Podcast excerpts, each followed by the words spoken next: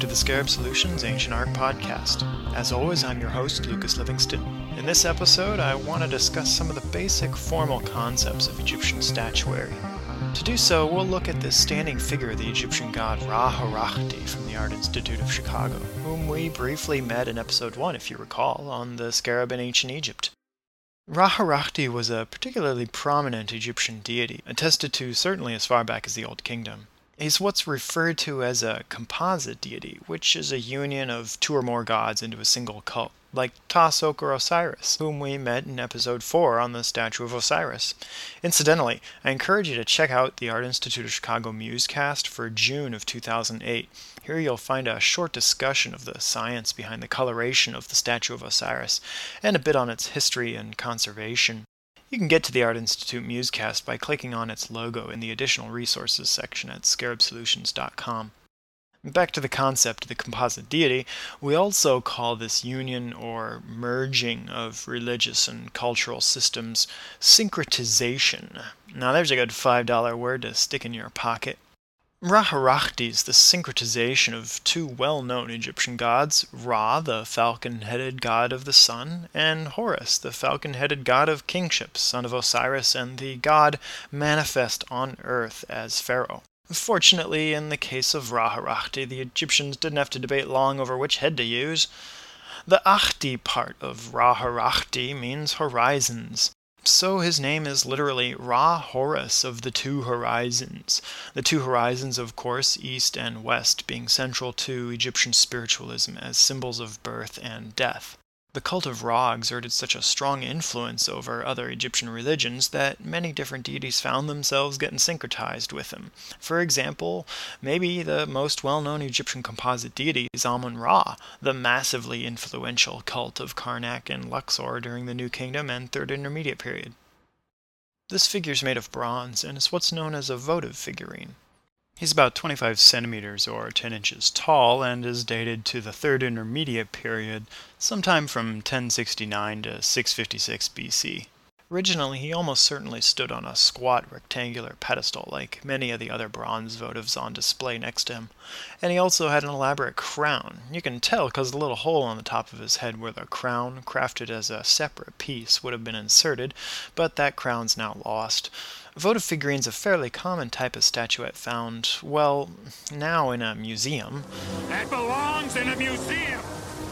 But before that, often buried somewhere within the precincts of a sacred structure, whether buried by time, accident, or intention. Votive isn't entirely unfamiliar to us nowadays. That little tea light, the small candle lit to keep your teapot warm, is often called a votive candle. A votive is any sort of devotional object given as an offering to a divinity, whether a candle or a gilded bronze figurine. A votive offering is a sort of contract with the god. You give your god a gift and offer up a prayer, and in return, hopefully, that prayer will be recognized with a blessing of some sort, whether it's a cure of an ailment, a healthy birth, a fertile crop, or whatever. And a votive also has a real life practical function of providing the temple or church with a small bit of additional revenue. I think a prayer is up to a buck these days. So let's examine the formal characteristics of the Ra Harakhti. He's exhibiting the classic canonic Egyptian pose for the standing male. This essential form is exhibited throughout the history of Egyptian sculpture, from its inception well into the Greco Roman era.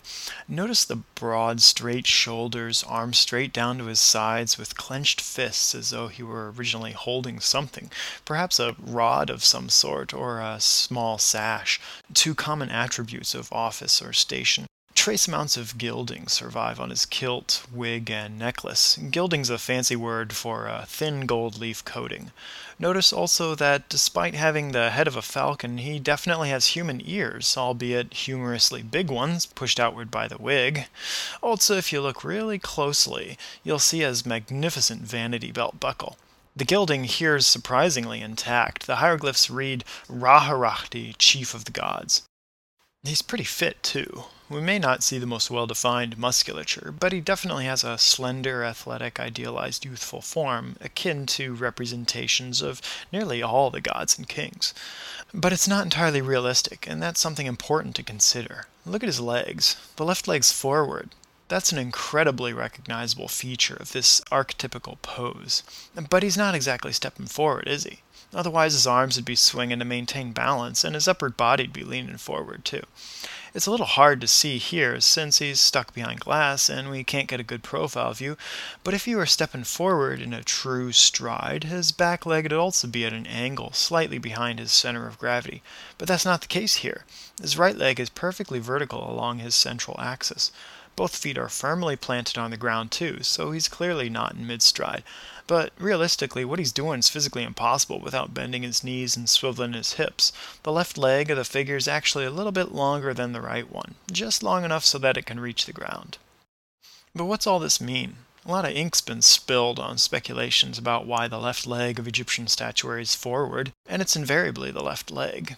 Is there some secret meaning behind the left leg? Is this an attempt at rendering dominance a sort of political propaganda, or is something else at work? Well, unfortunately, we don't benefit from the ancient Egyptians drafting treatises on their art as we do with later civilizations. But one widely accepted theory has to do with Egyptian hieroglyphs. You see, hieroglyphs can be written in nearly any direction, but they're most commonly found written right to left. Here's a neat trick if you ever want to know which direction the hieroglyphs are written. Look at the animals or people. They're always facing the beginning of the sentence. So, commonly, the figures are facing to the right, since it's commonly written right to left. If we recall from episode 9, Walk Like an Egyptian, the salient characteristics of the human form are always visible in writing and in relief, so you always see the hidden back leg peeking out from behind the front leg.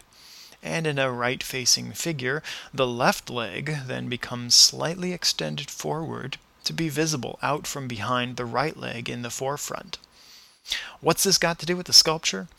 Well, as we saw all over the mummy case of Paankhenamun in episode 2, hieroglyphic characters and principles are regularly adapted to relief work and three dimensional sculpture. When seen in profile facing to the right, the Ra-Harakhti and countless other Egyptian statues in this divine canonic pose participate in the uniquely Egyptian experience of the written word being adapted to sculptural form. I hope that made sense. Keep this pose in mind for next time as we turn our eyes to Greece and the origin of Greek statuary.